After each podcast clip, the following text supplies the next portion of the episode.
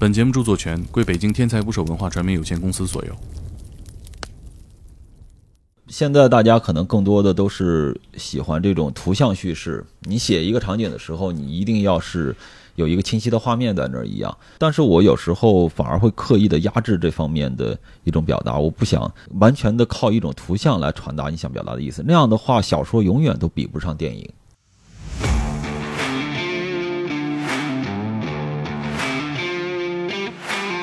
有一个观众站起来看了一下手表，说我给你一分钟的时间，你给我把这本书讲什么故事跟我复述一下。清代有一个小伙叫小帅，我当时就感觉到文人的那种骄傲作祟了，然后但是我还是老老实实的给大家要复述一下，我说你能买一本是一本。你要习惯圆明园已经盖起来了，就西方那些大水法早已经在北京有很多了，所以你把这种就是对比较低级的审美交给乾隆了，是吧？因为因为咱也不说有多差哈，嗯、他是喜欢这种富丽热闹，在拙政园里弄一套水法，我觉得呃对，应该是可能他会喜欢的。他会。那石榴红的小褂，葱绿色的背心，月白色的裙子，裤脚黄黄的，是上吊后失禁的尿，舌头硬硬的抵着嘴唇，露出来一小截，只能看见他一只小手耷拉下来，粉嫩嫩的，微微蜷着，像是树上的一只小桃子。第一遍看着稿的时候，看着都觉得天哪！从画面的恐怖到这个选择的恐怖，再到这个命运的恐怖，对。所以说这本书虽然说是长，刚才也说了，但呃确实不是注水，呃，而且我的稿费也不是按字数算的，我没有，对啊，我我我根本没有任何动机。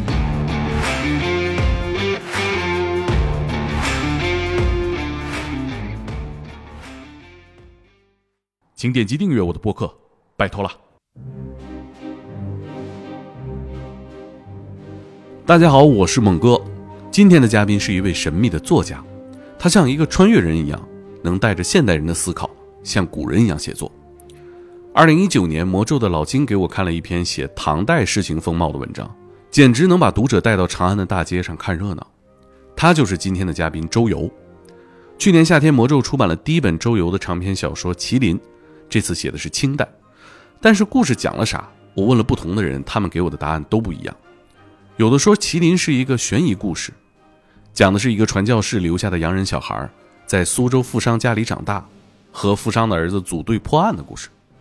有的说麒麟是一个世情小说，以乾隆下江南为线索，记录了清代的百姓生活，从清代各级官员的工作日常到乡里百姓的一日三餐，从衣食住行到所思所想都进行了还原，跟看《清明上河图》似的，妙趣横生。嗯，我觉得啊，麒麟是一个关于权力和命运的故事。带着这些问题啊，呃，我和麒麟作者周游浅浅聊一聊这次的创作。这期节目呢，还有他的编辑魔咒的主编王大宝。本期节目有部分剧透，虽然周游觉得这个故事不怕剧透，但我还是要提醒特别反对剧透的听众啊，你大概只能听十分钟。希望大家喜欢本期的节目和麒麟这本小说，一起听节目吧。哦对了，麒麟的图书啊，你可以在各大平台搜索麒麟。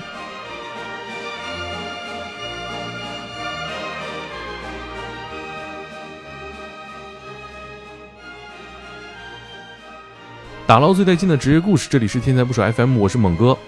今天我们节目的嘉宾是长篇小说《麒麟》的作者周游，以及这本书的编辑来自魔咒的大宝子。Hello， 大家好，我是《麒麟》的作者周游，然后我现在定居在云南昆明，这些年一直在写小说。大家好，我是大宝，我是魔咒的负责人、图书编辑。就是看完书的第一反应就是想跟作者聊一聊嘛。但是呢，约了很久，约了很久，河北人跑到了昆明，就是见面比较困难，是吧？对，今天终于是见面了。你周围是不是有很多朋友读了你的这本《麒麟》？很多，呃，但主要也是说这个北京的一些朋友，也有很多的误解吧，但我觉得也很正常了，因为这毕竟是我第一本小说哈。但是我也得到了很多鼓励了。基本上都来自猛哥呀，来自大宝啊，说全了，就就在这屋这几个。对。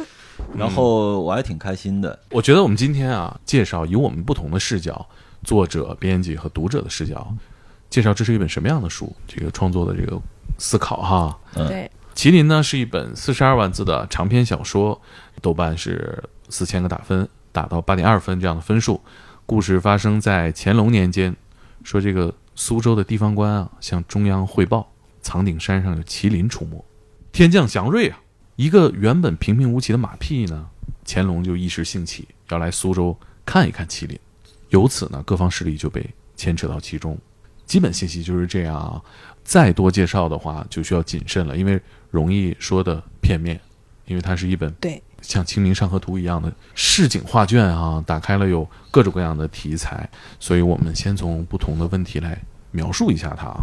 对，那我们先说说它是一个什么样的故事吧。我觉得就不管是这个魔咒老读者，还是说呃第一次通过呃麒麟呃，认识魔咒这个品牌，它都会有一个悬疑的一个印象。对对 对, 对，魔咒出品的内容。对，对对然后麒麟里面也有很多的，有很多人觉得它是一个悬疑主题的，当然我们后来也会聊一聊这方面。嗯嗯嗯嗯，对，也有也有读者说啊不够悬疑啊，怎么说呢？如果从编译角度来讲啊，因为这个小说其实涉及到的支线故事其实非常非常多的，基本上每一个出场人物他身上都有一个故事。嗯、那我从职业角度来讲，我就挑这个书中最紧要的一条故事线来简单讲讲吧。嗯，其实就还是背景就是清朝乾隆乾隆年间，一个南京的富商，他因为一个莫须有的罪名获了死罪，然后在朋友的帮助下，他就假死逃过一劫，辗转到了苏州的这样一个农村里面。嗯，化化名陶明星，然后在这里面生活。他本来就是想，就简单做个教书先生，也不考功名了，就不想跟，嗯，对吧？沾上边了，不想考功了，对，不想沾边了。但是命运其实没有放过他。嗯，嗯前面猛哥也提到一点啊，就是突然某一天，苏州那个大街上出现了一头非常凶猛的麒麟，来街上大杀特杀，就是死了好多人，血洗苏州城，基本上可以说。但也不仅仅这个怪事情，是苏州城的那个庙里面维修，还从地底下挖出来了一个打坐四百年、嗯、还在喘气的老和尚。所以我们这个主主角陶明星在整个的故事进程里面，他就逐渐发现自己的命运其实不是自己自己能把握的。 嗯, 嗯然后他也发现有一个非常大的秘密，这个秘密是跟当朝天子有关。嗯，讲述命运的故事，对，它的主题是命运和选择，我觉得。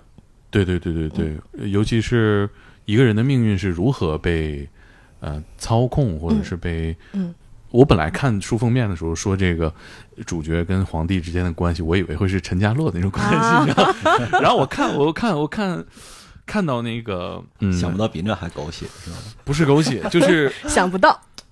对，其实那个就是很容易想到嘛，就是那种狸猫换太子的故事。但是，呃，看到后面了解了他跟那个乾隆的关系之后，还是让我觉得非常毛骨悚然的。这也是我觉得大家觉得这件事惊恐的原因，嗯、可能命运本身就是让我们觉得很难琢磨透，对，或者生活当中千丝万缕的线索，导致我们达到今天这样一个情节情境哈，嗯，所以会有一种后怕和毛骨悚然，就自己是被什么东西引导着、提线推搡着，对对对，到这里、嗯、啊，所以这是一个命运的故事啊。嗯，周游说说吧，我们这拔了半天。呃，呃其实这个小说啦，它倒并不怕被剧透，因为我觉得它的看点哈，它的这个。一些长处它并不在于一些悬疑点上，所以这也是刚才为什么我们在讨论这个悬疑这个标签的问题哈。呃，因为我觉得它当然是有悬疑元素了，但主要的它还是一个世情画卷，嗯，这种呃社会社会风格的一个古代世情的一个故事。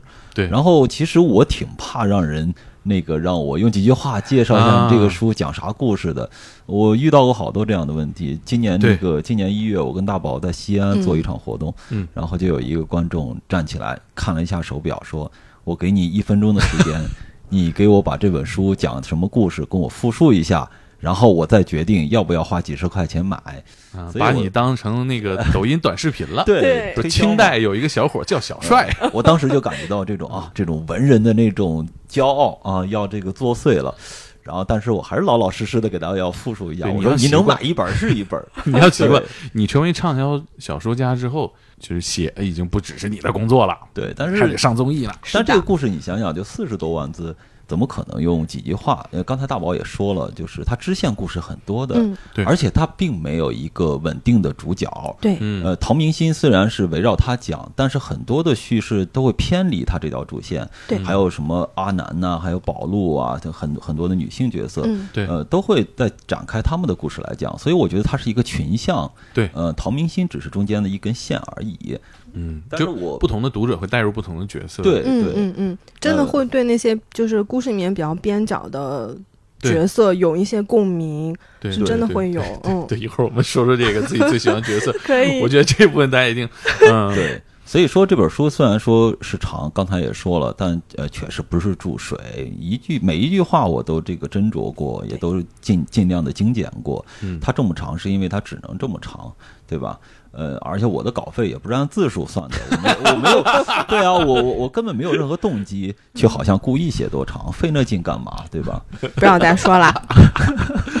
哎呦，想起了那个古龙的一些篇章啊。是的，嗯、我懂。最终还是要概括，你一两分钟给那个读者能概括，你给我们还是能够能够坍缩到一两句话，是吧？就是假如说了解，比如假如说叔叔阿姨问了，说宝贝儿，你这是个啥书？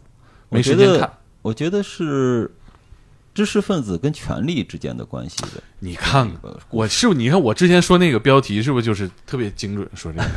首先是知识分子类的，然后它跟命运，然后跟权力，嗯，跟各种各样的一个人生选择的一个故一个一个很复杂的故事吧。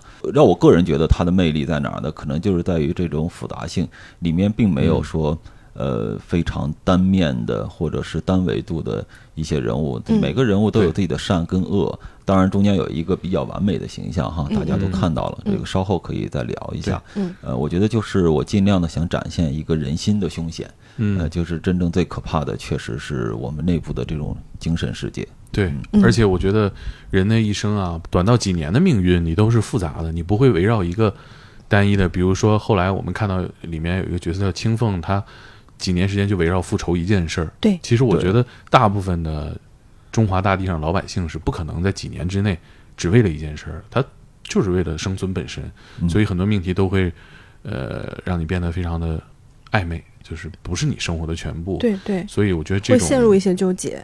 对、嗯、所以它的复杂性确实是很难概括啊。嗯 嗯, 嗯，那你作为读者你说说。我觉得就是一个生活，就是一个跟生活非常接近的一个小说，生活里面也有悬疑的元素啊。比如说，我我们发现了同事之间的恋情，是吧？我们发现了父母的不为人知的一面、嗯、秘密。说到这个，我都我我也想说两句话。我觉得这个真的是刚才猛哥说的，我很赞同。就是生活当中确实就有悬疑，只不过说我们理解的悬疑好像劲儿都太大了，嗯、一定是要有重大的事件。对我来说，最基础的一个悬疑的单位就是我下顿饭吃什么，嗯、你自己都不知道，有时候这就是悬疑啊，就是未知、神秘，有一点点的危险在里头。对, 对啊，那其实日常生活中有很多这样的时刻的，嗯，并不一定非要是那种谋杀呀，或者是巨大的这种事件才构成悬疑。对对对、呃、对，而且很多事儿生活当中是没有人去蓄意的骗你，对，嗯、蓄意的给你营造悬念，而是它本身就具有一定，嗯、每个人眼前都有一一片沙，你看不透，然后不同的这个视角拼凑成一个完整的故事嘛。嗯，对，就我觉得每个人对这样一部长篇小说，它的那个入坑的点不一样啊。就我经常上下班路上听嘛。然后那段时间就是我一直听我一直听，然后我媳妇儿就一直玩手机啊、工作啊、干别的。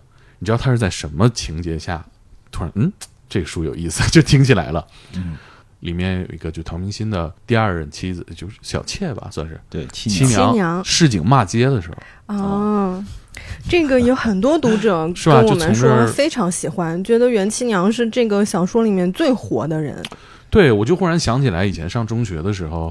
上语文课偷偷在底下翻那种就是老书，嗯，古人说话骂街的那个神采啊，嗯啊，所以我觉得是一个关于生活的书，嗯嗯，很准确，嗯，猛哥还是挺准确的。嗯、正好说到这儿，我们想就是我想咱们聊一聊，介绍一些我们在这样一个故事里面最喜欢的人物。大宝先说，我觉得人物的话，他其实不是非常主要的角色，他的出场也非常短暂。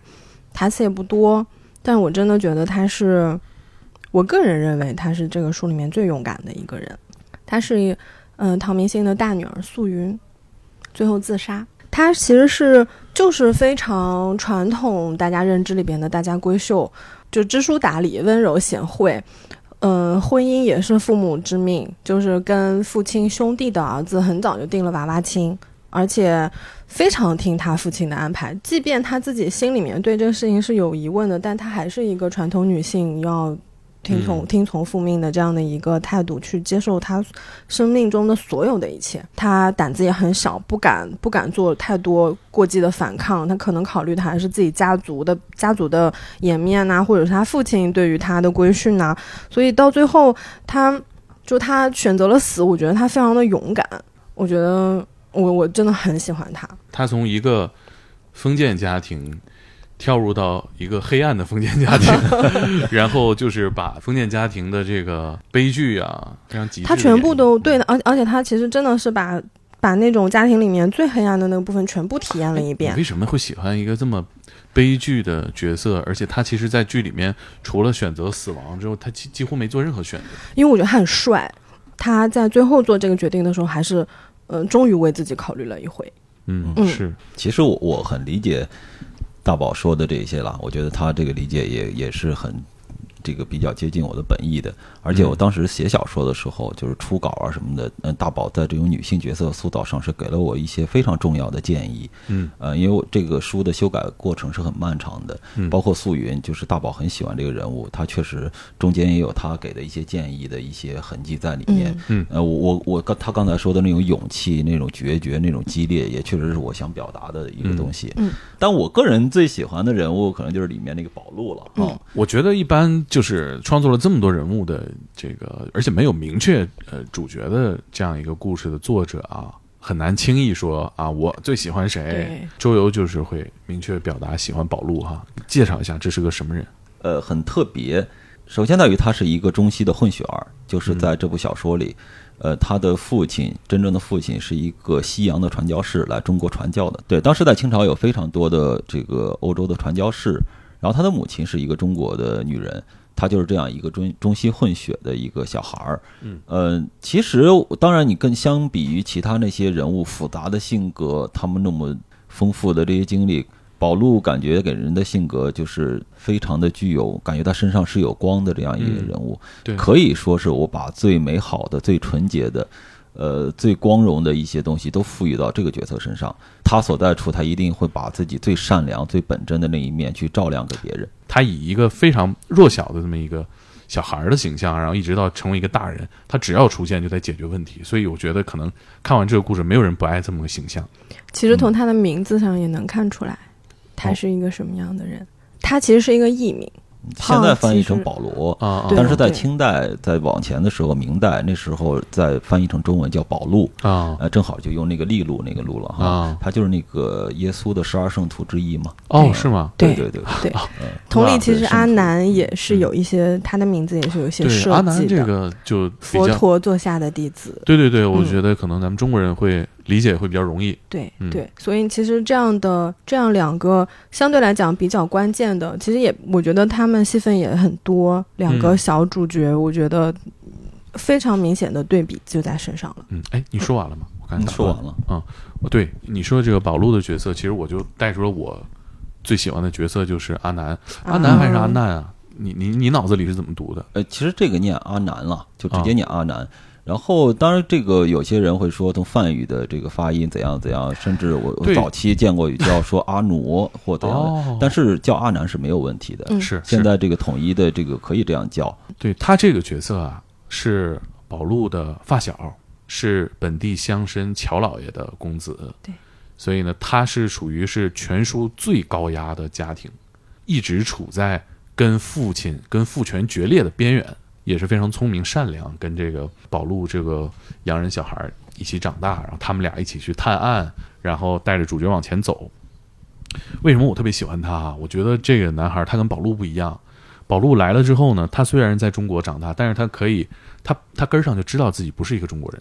就我不尊重你这个东西，大家也能接受。比如说我不留辫子嘛。好像也没有人苛责宝路留辫，但是后来后来还是政治变得非常的嗯风口收紧了，就是宝路也留了辫子，是吧？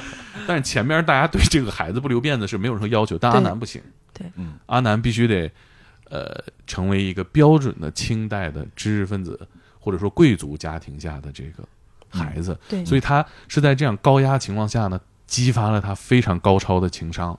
嗯，他周旋在他这个这个恶魔老爹，情商这个词用的还挺准确的，确实是这小孩让恶魔老爹，还有表面上非常善良但实际上非常恶魔的这个老师，就是陶明鑫，也非常迂腐嘛。这个人在这两个两个爹压迫下，然后巧妙的寻找自己的小爱好、小天地，建立自己的小圈子。我觉得这个简直是太难了，而且太有魅力了。这个故事里面有很多武侠的成分啊，比如说有邪教、嗯、地下组织等等等等。嗯，它没有那种生命危险，但是它始终有一种脱离了自己的这个阶层和家庭的这个危险。嗯，然后它始终用自己的智慧维持住了这几个人、几个家庭。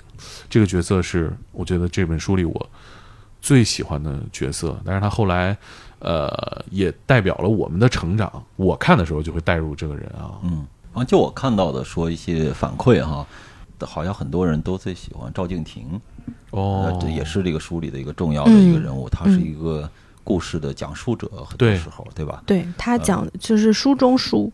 呃对对，他是个说书人。对、嗯，然后呢，很多剧情的讲述是通过他说书来体现。嗯、那他说书呢，又进行了一层包装，再演绎。哎，你好像你的那个播客那个创作者叫赵敬亭是吧？对，其实是我自己做播客时候的一个呃艺名了。就但是这个在小说里面，并不能说赵敬亭就是我的化身了哈，但是他确实是一个故事讲述者，而且我当然个人很喜欢他了，就是因为他很潇洒、很风趣哈。我把他是其实是按照冯梦龙那种状态去写的，嗯、我是把把他想写成一个真正的游走江湖的这样一个艺人，但是他又身怀绝技，不仅是说书，还有口技，还有各种那种。呃，化险为夷的那种能力，他真的是超棒的一个。呃，很多这个读者也看出来了，就是他跟明末的著名的一个说书艺人柳敬亭，其实名字是一样，姓不一样。我当然是吸收了这些著名艺人的一些形象了哈，这些都是这种说书界、相声界的祖师爷一样的人物了。对，嗯、我其实有时候看，嗯、呃，想到吧。安南，安南后期包括嗯赵敬亭，其实我觉得他他们有一部分也挺像猛哥在做的事情的，都是工作日常。我我我觉得你会亲切吧？我觉得我会亲切在哪儿呢？就是尺度审核尺度特别大，是是是，所以他经常判断哪些故事要能讲怎么讲，对，然后呢能让大家听明白，又不能说透，让自己立于围墙之下，所以他基本上是一个。非常有勇气的内容创作者，可以这么说哈。嗯，对，内容创作者，内容创作者，对，以以及他以及他工作的领域其实就是半虚构。对他，他对他做非虚构，他他死好多回得，是就是因为因为因为乾隆年间就是文字狱比较厉害，很严，嗯啊，所以我觉得他其实也是一个，我觉得是肯定有很多人喜欢这样一个。代表着这个作者，我觉得他也一定程度上代表了作者。反正感我感觉就是大家人人都讨厌陶明鑫，嗯，然后人人又很喜欢赵敬亭、宝路这些，对对，呃，对你你给他们分配的角色确实是，呃，但我但我有一些就是承担讨厌的嘛。对，但我但我真的一开始写陶明鑫这人物的时候，我我真的没有刻意的想把他写成一个很负面的，就是很可恶的、很恶毒的人。我我我真的没有。才开始没有这样写，我对他还是赋予了很大的一个热情，甚至有自己的一些热爱的。只不过他真的就是在他当时所处的这个时代，还有他个人的处境当中，他做出了很多的选择，嗯、按照他自己的逻辑是没有问题的，甚至按照当时的道德的一些呃标准也是没有太多问题的。但是正是因为他这种循规蹈矩，或他自己那种很严厉的那种道德主义的那种要求，那种约束自己，就会做出了很多违反人性的事儿。对，是这样的，所以会呃，当然会让我们当代的读者哈看着是是很讨厌，呃，这个我当然能够理解了。嗯，当时写他的时候，我我说实话，我并没有想到大家这样恨这样恨他，嗯、呃，但是我觉得这也挺有意思的，读者的反馈让我感觉也是挺好玩的。呃，我觉得能从大家对这个角色的反馈投射出不同读者的想法啊。因为陶明鑫这个角色，首先他是线索人物哈、啊，最核心的一个对主线人物，他是一个算是地方贵族的孩子，啊，但是家里边呢因为政治原因遭难了，嗯，然后呢非常迂腐，但是呢又很善良，嗯，还是一个挺不错这么个人。对，但同时呢以我们现在的这个视角来看呢，他其实是非常的迂腐的，嗯，比如说他知道自己女儿就是刚刚大宝讲的素云那个角色要嫁过去的家庭非常糟糕，或者说他有怀疑，但是呢他还是要把这女儿送过去，因为他要遵从他自己那个当时的道德观，对，和他兄弟的承诺，他要信守的是他和他兄弟之间约好的这个娃娃亲的承诺，嗯，包括素云后面其实那个因为几个女儿嘛，然后姐姐怀孕了，就是看望她，带回来了一些信息，跟她说姐姐过得很差，她也是让素云忍一忍吧，都是这样的啊，就很生气。我会想呢，其实我觉得大部分可能我接触到的读者会真的会投射到自己家家庭里面这些，对吧，嗯，父亲的角色就是在社会上挨欺负可以接受，完全遵从这种权力结构，回到家里边呢再欺负自己闺女，他对他在家里他就是权力结构的顶端嘛。你写这个角色的时候啊，有没有取材于生活当中的一些人？其实刚才大宝也提到了，确实是，呃，即便放到现在哈，你很多家庭里的父亲的这个角色，他的这种形象，呃，依然是那种很暴力的、很专横的、非常固执的。我个我个人是的，虽然我父亲已经不在了，但他我父亲也本身就是一个非常固执，也是这种，呃，我觉得这种形象在我们中国这种文化传统文化里面是比较常见的，甚至是有点固化的一个形象，属于咱们东亚特产了。对，有一点，有一点。从你想想，从古代的小说哈，一直到现在我们周围所有人的经历，你自己所经历的、你听来的、你看到的很多这样的形象呀，我我确实是有这方面的经验，然后还有一些体验。嗯，我想把它融合出来，嗯，当然也会有一些变化哈，比如说他是一个儒生，就是猛哥刚才说的这一点也很重要，他有他自己信守的一套东西，对，他有价值观，对，他还有梦想，对，他有，然后可是他的性格呢，他在家里的这个哈，在家里的这种地位，这种专横，呃，会造成很多的问题的，那种在清代时候造成的问题，跟我们现在一些专横父亲在家里造成的一些问题没有太大的区别了，都很都很让人难过的，其实，嗯，而且当时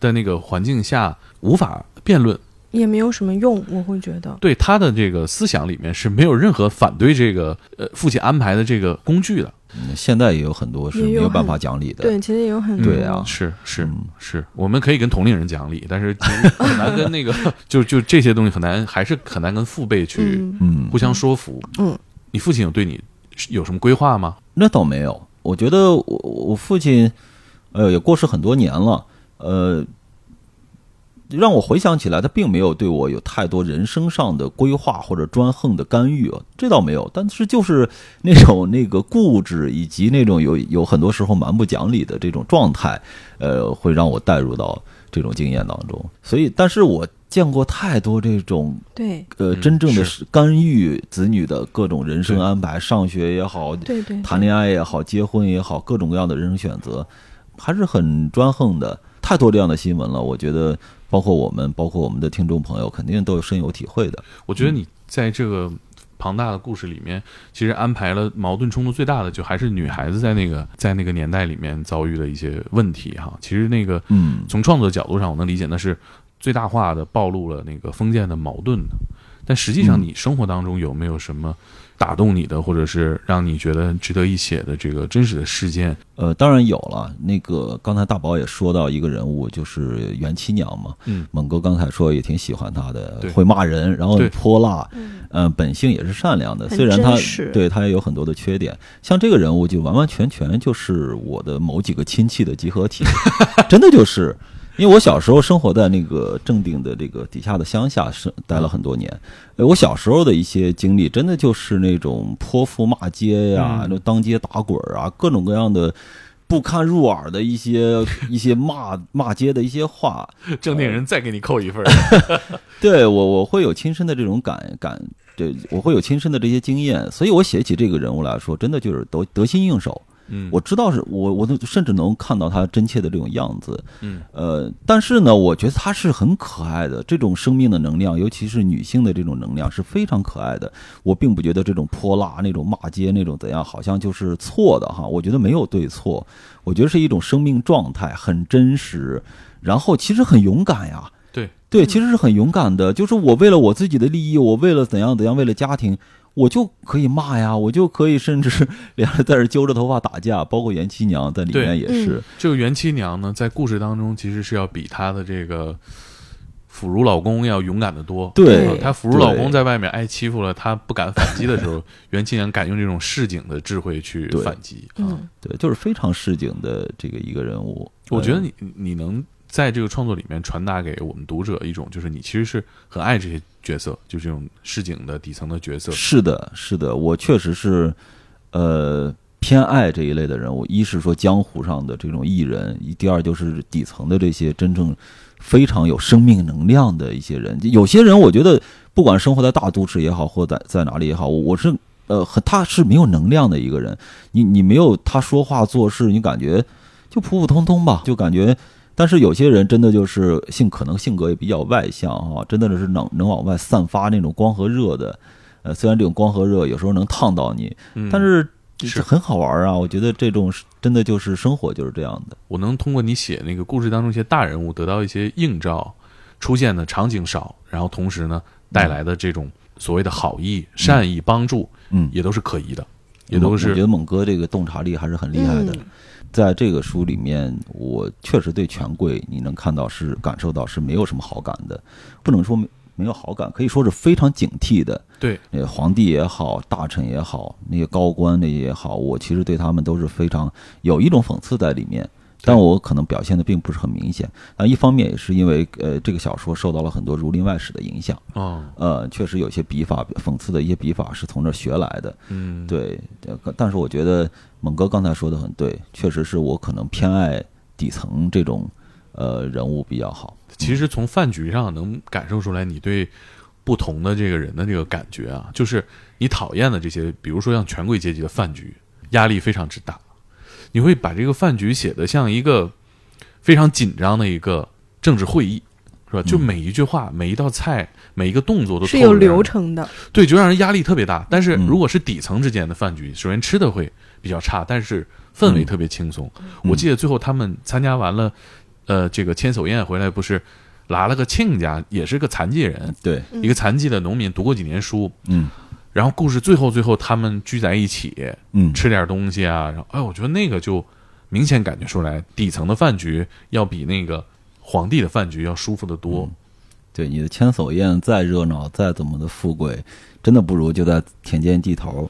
嗯，几个好朋友、知心朋友，好好的这样畅聊一下。对，我觉得是这样的。那那种压力的传递，其实是我觉得是是挺考验写作功力的。嗯啊，周游还是非常有写悬疑的这个技巧。哎、就这种让人压力特别大的饭局，都是有另一条线儿。这个饭局外面的发生一件别的事儿，或者说有一个雷，它有可能会在饭桌上炸掉。对对对。啊，反正是很精彩了。哦，我说到这儿，我想想补充一个，就是因为周游除了写小说，他也做很多这个。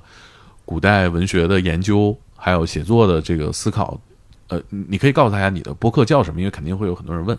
哎呀，我都不好意思告诉你，因为因为荒废荒废，哎呦，荒废好几个月了。呃，就是那个敬亭书会，尊敬的敬，哎，对，亭是报刊亭的亭，对对，跟我们猛哥这种节目是没法没法比的哈，门槛很高，但是他讨论的非常的专业。我记得一九年的时候看过你写的，有点类似社科的那样的文章，嗯，就是写唐代的。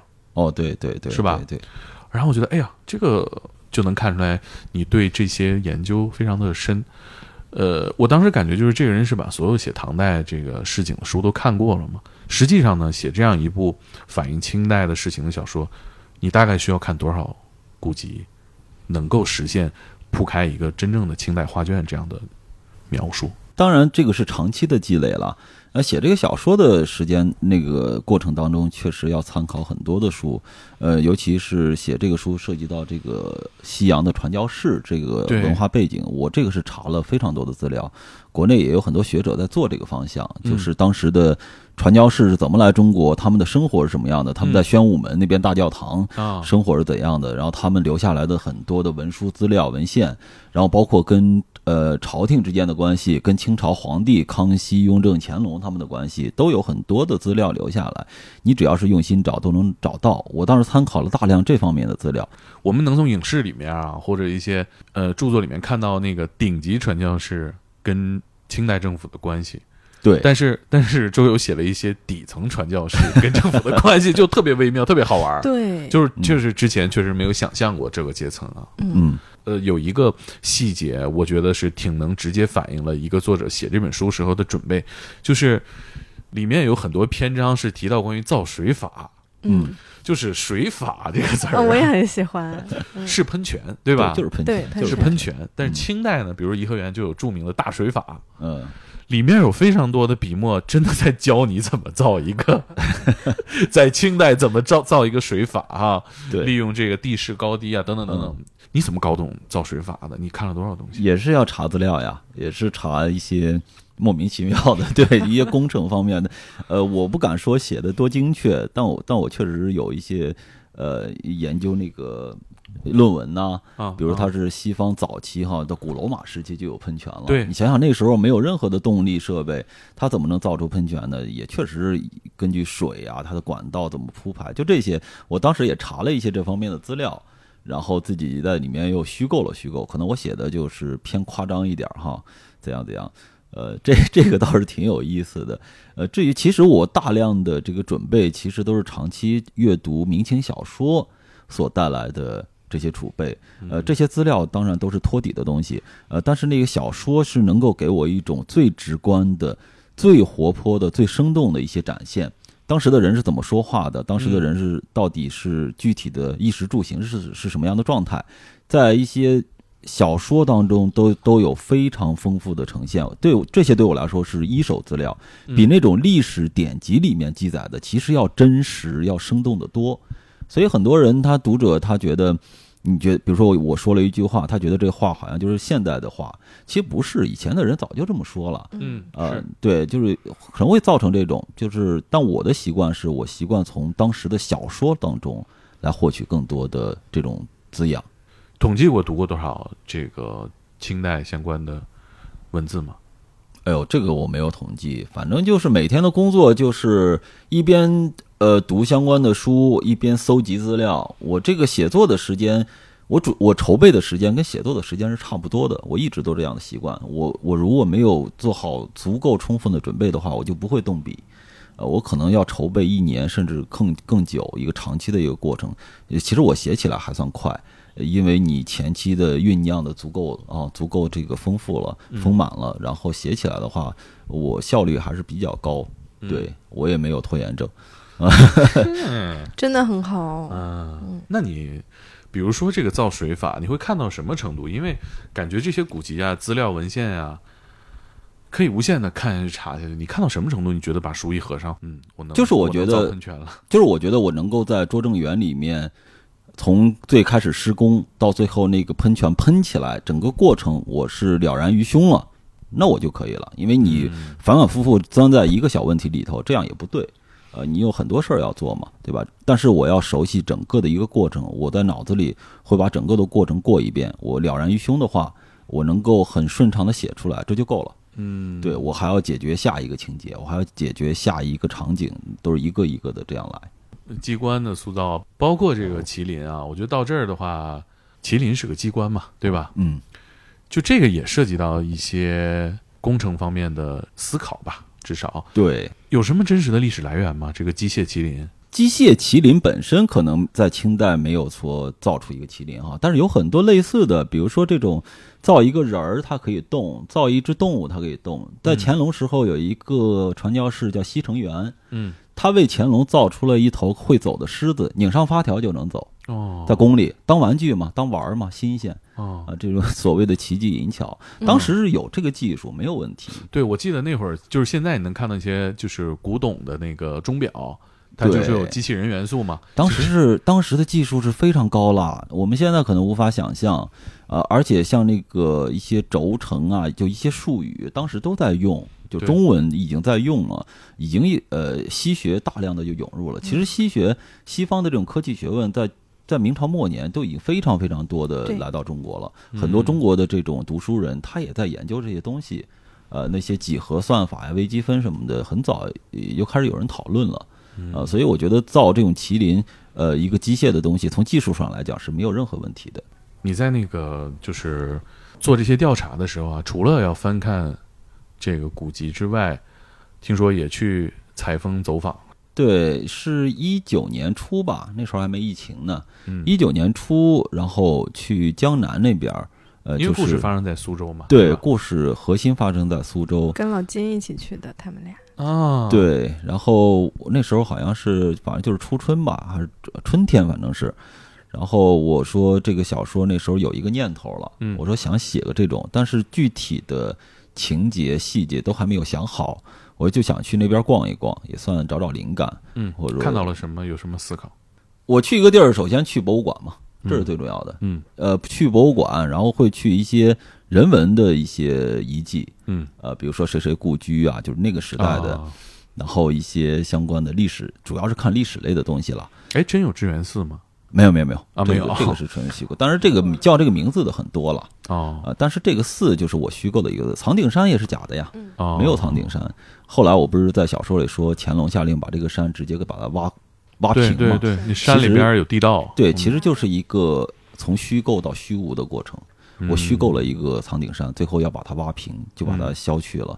嗯，对，中间也是有真实，也有虚构，就这样，呃，似真似假嘛，这也是我想达到的效果。嗯，嗯那有什么采风过程当中的灵感的迸发吗？比如你看到之后，你就知道哦，在拙政园吧，我跟我跟老金在拙政园逛，特别吵那时候。然后我当时就在想，因为呃，现在拙政园里面当然没有喷泉了，但是我当时呃，它有大池子什么的啊。当时这个就书里边人也极力反对，对，不让在这造喷泉。对，我好像当时听到有些游客在那讨论说，这个这么大池子造个喷泉更好看啊。对，然后我就当时我跟老金笑的不行，还嘲笑人家。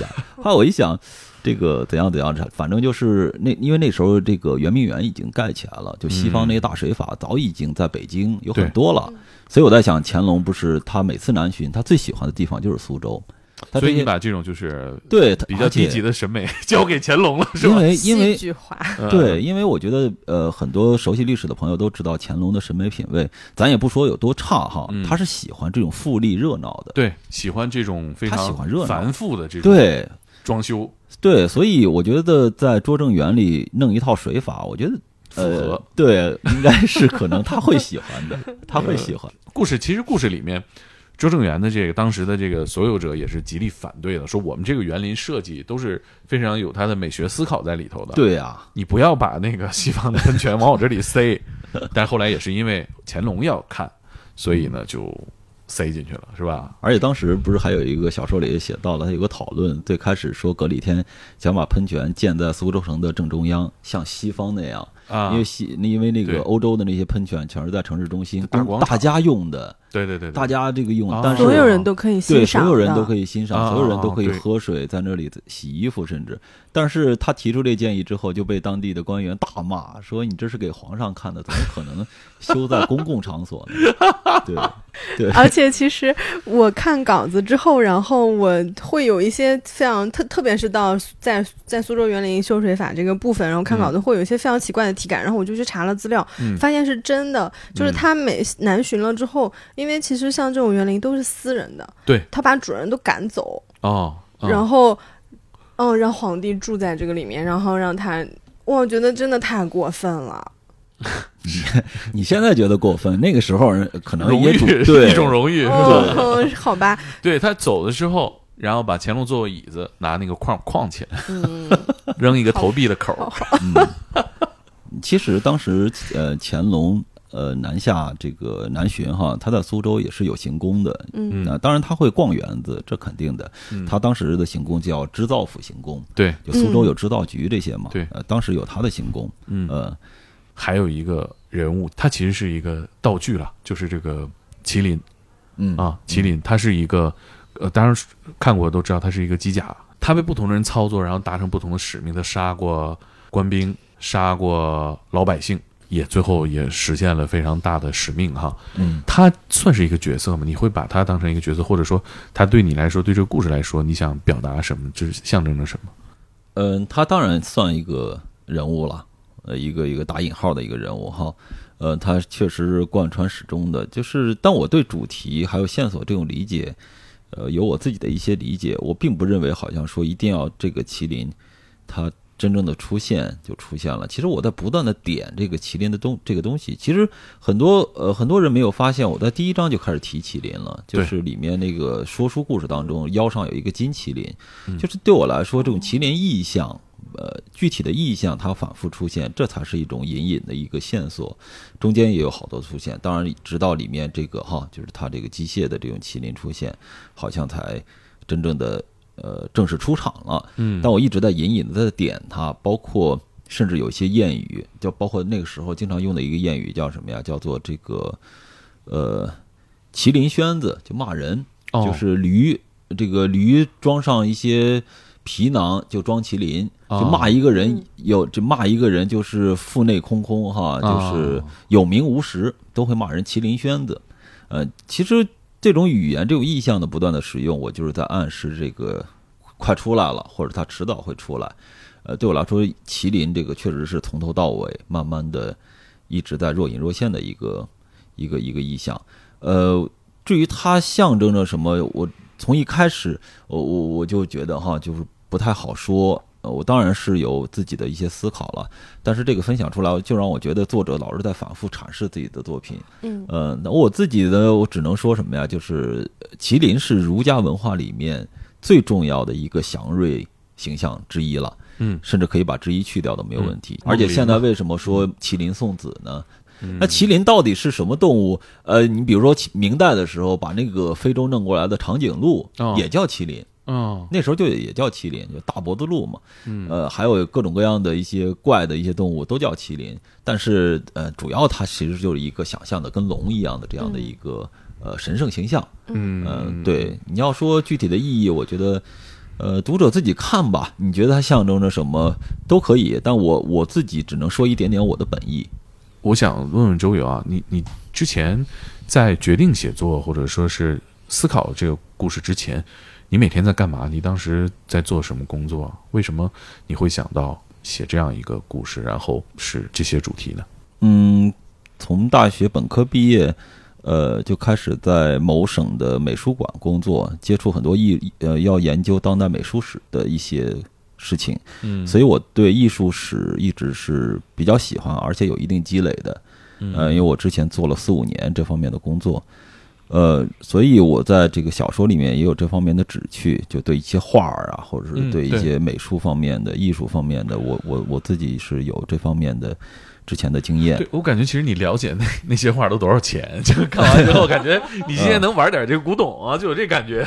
说这人那个上潘家园转一圈，肯定不会被骗。没有，那那不存在，这个是完全两码事。只是我的真的就只是书本知识，呃，并没有时间上的什么。然后后来做记者嘛。呃，做电影类的记者又做了几年，在北京，嗯，然后，呃，说是开始说全身心的写作哈，其实也是因为一一次意外吧，我就是在内蒙古，呃，骑摩托车旅行的时候出车祸了，然后差点被一辆大卡车碾到碾到轮子底下，然后那次摩托车也报废了，然后我自己也受伤了，受伤之后就直接就回北京养伤嘛。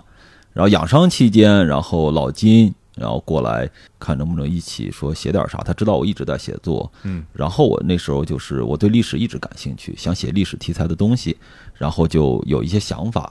然后老金呀、啊，包括这个大宝，他俩作为我的编辑，给了非常多的一些建议，都是特别好的建议。然后慢慢慢慢，我就是呃会丰满一些情节呀，会调整一些构思，怎样怎样的。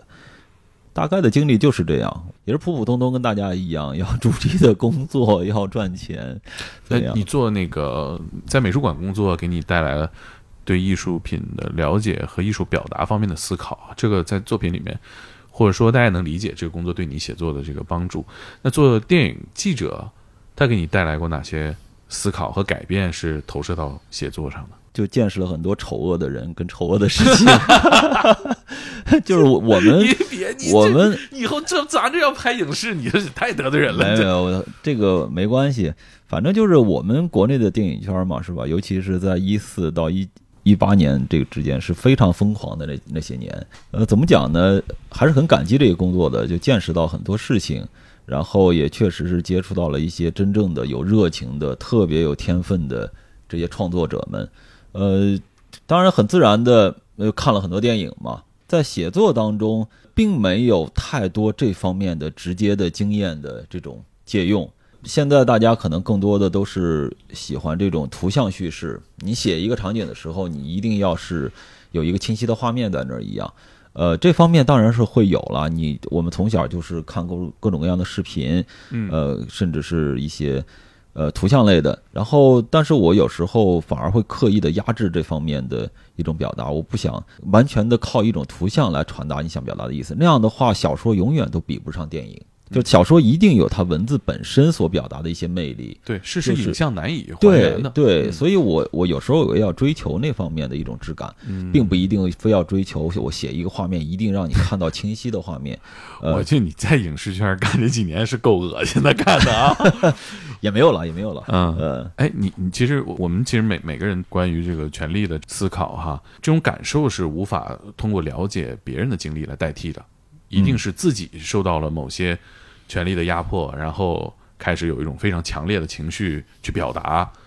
你你这个压迫来自什么呢？有没有让真正让你？猛哥，你要说这个的话，确实是我我并没有太多家庭这方面的哈，就是、嗯、呃，但我前期在。呃，也不能说哪个前期不，我吓我也吓一跳。呃、就是我我我最开始其实是在这个一些事业单位，就是那个某省的美术馆工作过啊。呃，这种等级啊，这种方面就一点点的权力的那种得意、那种丑恶、那种可笑，我都经历过。还有那种所谓的成功艺术家的那种恶心事儿，然后他们那种洋洋自得的那种比着谁成功，一幅画卖几百万上千万，这种太多了，这种事情。呃，这些对我的价值观是一个很大的影响，都有很大的影响。就是我不希望成为那样的人，我也不羡慕那样，我也不羡慕那样的生活。呃，我觉得都是很虚伪的，都是很可笑的。当然，这是我自己的一些想法啦，对不对？那现在很多人就是追求那样的，我也不好说啥。你以后没准在什么文联、什么会上能碰见这些。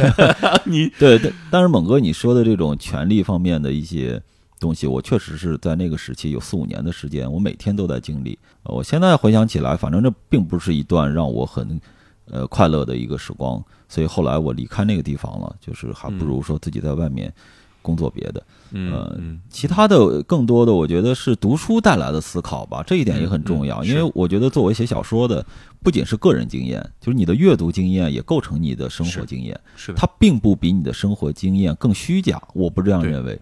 我反而觉得我从书里获得的东西，比在生活当中获得的东西更真实。对，我有很多这样的感受，很多时候我都这样觉得。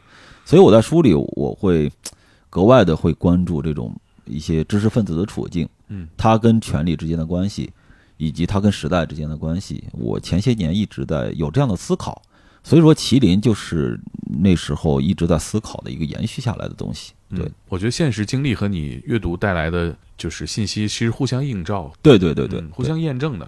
我觉得时间差不多了，我们最后再聊一个话题怎么样？就是、嗯、可以，我们讲一讲这本书里面我们最喜欢的一个画面，好不好？大宝先说吗？又是我先说。嗯嗯，那肯定还是一个和素云相关的场景了。但是其实是实际上我有两个都让我非常震撼。嗯嗯，然后我带了书，我想先给大家念一下。哦，我超喜欢。嗯，我就直接念了。念念念嗯嗯、呃，第二十八章里面，二十八章章节名字叫西洋钟摆子，其实会有点迷惑性，你不知道他还要讲什么。陶明星和七娘一声不吭看着素云的尸体齐齐发呆。素云穿着石榴红的小褂，葱绿色的背心，月白色的裙子，裤脚黄黄的，是上吊后失禁的尿。她脖子上一圈深紫色的淤血，像是戴了一串紫玛瑙的项链，舌头硬硬的抵着嘴唇，露出来一小截，两眼肿胀鼓了出来，脸颊上布满了细细的青红色的血丝。才个把时辰，人已经变了样。再看身格，身身上盖着一块布，只能能看见他一只小手耷拉下来，粉嫩嫩的，微微蜷着，像是树上的一只小桃子。嗯、呃，这后面其实比较多啊，是这个大女儿受辱，然后真的是没有任何活路了，然后她就做了一个非常勇猛的决定，就是一起死掉。然后中间就说说那个丫头发现她吊死的时候说，奶奶挂在上面像个西洋钟摆子、哦、荡着。嗯、呃，这个是这章节名的来源。第一遍看着稿的时候看都觉得、哦、天哪，嗯，太太太冲击了，确实是很有画面感的。实际上这是我写的吗？我怎么想不起来？是吗？没有印象了是吧？恐怖，真的是恐怖、嗯、是真的非常恐怖，就是从画面的恐怖到这个选择的恐怖，再到这个命运的恐怖。对，嗯嗯，我最喜欢的场景，哎呦，其实我以前还真没有想过，嗯、呃，它确实中间有几个高潮性的场景。呃，但可能现在你突然问我，让我第一时间想到的场景，反而是一个非常的细微的场景。嗯，就是最后，保禄要加入英吉利的使团，给他们做翻译。他从三棵柳村大早上天还蒙蒙亮的时候，他背着这个小穗哥，嗯，跟阿南告别，然后他往前走，然后阿南就是这个突然就料到了，就问他你是不是永远不会回来了。现在想起来还是挺感慨的，可能因为现在这个年龄也大了，就是真的就是这种你从小的这种亲友哈，这种从小的伙伴一起长大的，经历了那么多的这个苦难，然后突然要告别，而且你你你自己心里知道其实是永别，就这种感觉其实是让人挺难过的。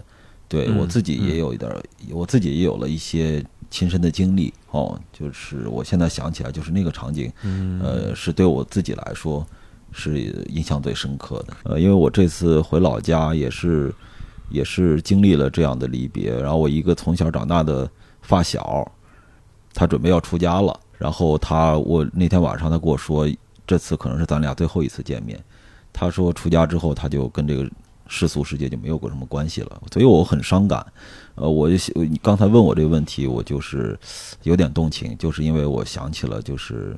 呃，我就前天前前几天的事情，有的时候大家不会想未来有什么太大的变化啊，但是有有一个清晰的告别，这种是少数的时候才会有这么清晰的告别，是吧？对对对，我觉得所以所以大家在在漫长的生活里面不会做好这种准备的。对，是的，很多时候你不知道这是最后一次见，最后一次怎样的，所以呃，想起来这个事情确实挺伤感的，反正嗯嗯，最后最后，宝路找到了自己的亲妈。然后跟他也了结了，呃，等于就是他的养子了，在那个大船上等着他走。他之前坐大船出去漂漂泊过，对，然后跟父亲走失过，对，所以那一刹那就特别怕他上不了船。嗯，他急匆匆的跑向那个船的时候，我就觉得特别美好，嗯，非常感动啊，嗯。但我最喜欢画面是那个三棵柳村啊，是主角故事发生的地点嘛，嗯、这个村门口有个黄金坑。这黄金坑呢是个大粪坑，就是个非常细致的描写。对对对，是三棵柳村垃圾处理中心。然后呢，这个黄金坑啊涨水，然后呢正好赶上村里边这个学堂就在黄金坑旁边，一下雨这黄金坑里的粪就冲进学堂，我觉得这个太妙了写的。然后大家在那个清理。把这个粪再铲出去，然后宝路啊、清凤啊这些孩子们在在在陶明星的带领下在铲水，把这个脏水从学堂里边再轰回去。这黄金坑最脏的时候是什么时候呢？就是村里边有那个生下女孩不要的时候，就会扔到这个黄金坑里啊。然后有有一个情节是晚上宝路和宝路、清凤、宝路和清凤，还有对，还有那个谁。还有那个有雨禾，雨禾对对对，是另一个人物。他们三个在这儿晚上约好了要把这坑填了。这个粪坑里边有有有有哭声，然后看见了一个人偷偷的在这扔了一个孩子，也明显孩子哭声越来越低，他掉到粪坑里头了。然后在深夜里边，他们三个商量谁能去救这个孩子哈。然后最终是，哎，保罗是不会游，他不会游，他不会游，但他会跳下去，但他还是去了，对，跳到了粪坑里边，然后挣扎着去救回这个孩子。然后为了让这个孩子呃能够呼吸，因为他还在粪坑里嘛，他把这个孩子举了起来。嗯，然后我觉得那个画面是我觉得写的最好的一个画面。嗯、然后后来那个孩子救活了，对，也有一些交代，也有一些 callback、嗯。这个孩子身上也有故事。对，然后深夜谁送了那孩子这个悬念，嗯、后来也解开了、嗯。我就特别喜欢喜欢这个。在粪坑中间，他还是一个好干净的人。对。对，刚才一个小小的事故啊，就是路没电了，聊太开心了。对，呃，其实也聊差不多了。然后其实我挺开心的，因为猛哥这个节目一直都是我我很喜欢的，我们这次聊得很开心。就希望大家听完这期节目，可以看过麒麟的，可以跟我们在评论区多交流故事、嗯、故事打动你的地方。对，因为我和猛哥包括周游，我们都分享了很多我们的，我其实更想听听大家的、嗯、然后如果没有看过麒麟的，听到我们三个在前面的分享，能对这个小说产生一点兴趣，可以去读一读，那我就非常开心了。嗯嗯，好，那就这样，拜拜，谢谢大家。